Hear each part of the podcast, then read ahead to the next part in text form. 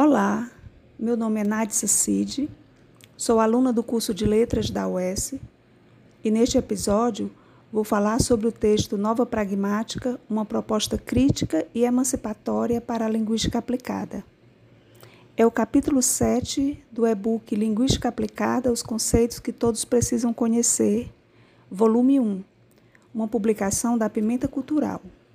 São três autores, Claudiana Alencar, que é professora da UES e atual presidente da Associação de Linguística Aplicada do Brasil, ALAB, e os doutorandos em Linguística Aplicada pelo Programa de Pós-Graduação em Linguística Aplicada da UES, Antônio Osielton de Brito Souza e Gillian Gardia Magalhães Brito.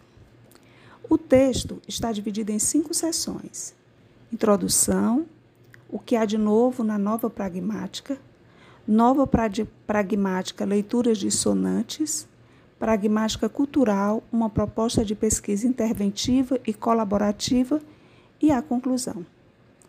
Na introdução, os autores citam, entre outras, a obra de Raja Gopalan, Nova Pragmática, Fases e Feições de um Lazer, publicada em 2010, que traz a perspectiva de uma pragmática societal coletiva.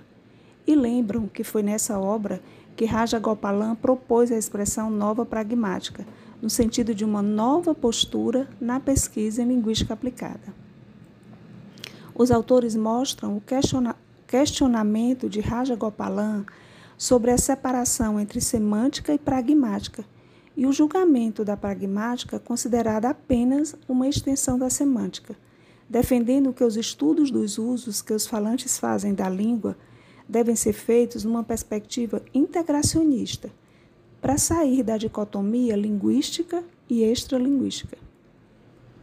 Em Nova Pragmática, leituras dissonantes abordam o legado de Austin com o entendimento de que todo dizer é um fazer, que a construção dos sentidos em linguagem seja pensada a partir do ato de fala total, performativo, considerando a linguagem como social apresentam ainda a interpretação que John Searle fez das teorias dos atos de fala de Austin após sua morte.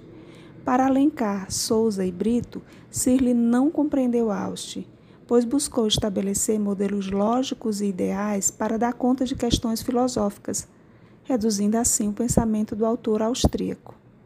Citam também pesquisadores brasileiros nesse campo e seus estudos inovadores. Pontuam que, a partir de Raja Gopalan, pôde-se definir a nova pragmática como a fase da pragmática que conseguiu se desvencilhar das velhas amarras herdadas de outros tempos, que impediam os pesquisadores de encarar a linguagem com todas as complexidades que ela apresenta, sem lhes dar contas ou simplesmente menosprezá-las em nome de aperfeiçoamento da teoria. Alencar alerta que em alguns fazeres científicos a pesquisa analisa os discursos dos falantes para depois esquecê-los. E dessa forma perdem o mais rico, os atos de linguagem, de inventividade e de resistência. Alerta ainda que é preciso respeitar e fazer ecoar as vozes dos sujeitos historicamente silenciados. A seção seguinte do texto é Pragmática Cultural, uma proposta de pesquisa interventiva e colaborativa. Enquanto desdobramento da nova pragmática, a pragmática cultural defende a busca da transformação social e o nivelamento entre as pessoas envolvidas na ação de pesquisa. É uma proposta de pesquisa participante, uma investigação, ação, no dizer dos autores, que se apreende não só os saberes teóricos, mas também os saberes populares. De Austin usa as ideias da significação com uso linguístico e como ação. De Wittgenstein, a noção de linguagem como uma forma de vida. E de Paulo Freire, as noções de palavra-mundo, palavra-vida.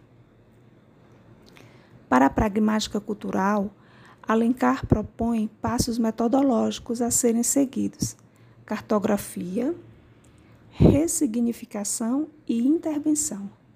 Finalmente, concluem que a nova pragmática vai estudar a linguagem como prática social, buscando aprender e construir conhecimentos mais integrados à sociedade e, portanto, mais colaborativos para a ciência e para a vida. É isso, gente. Continue assistindo o Café com Letras. Tem muita coisa bacana no canal. Obrigada.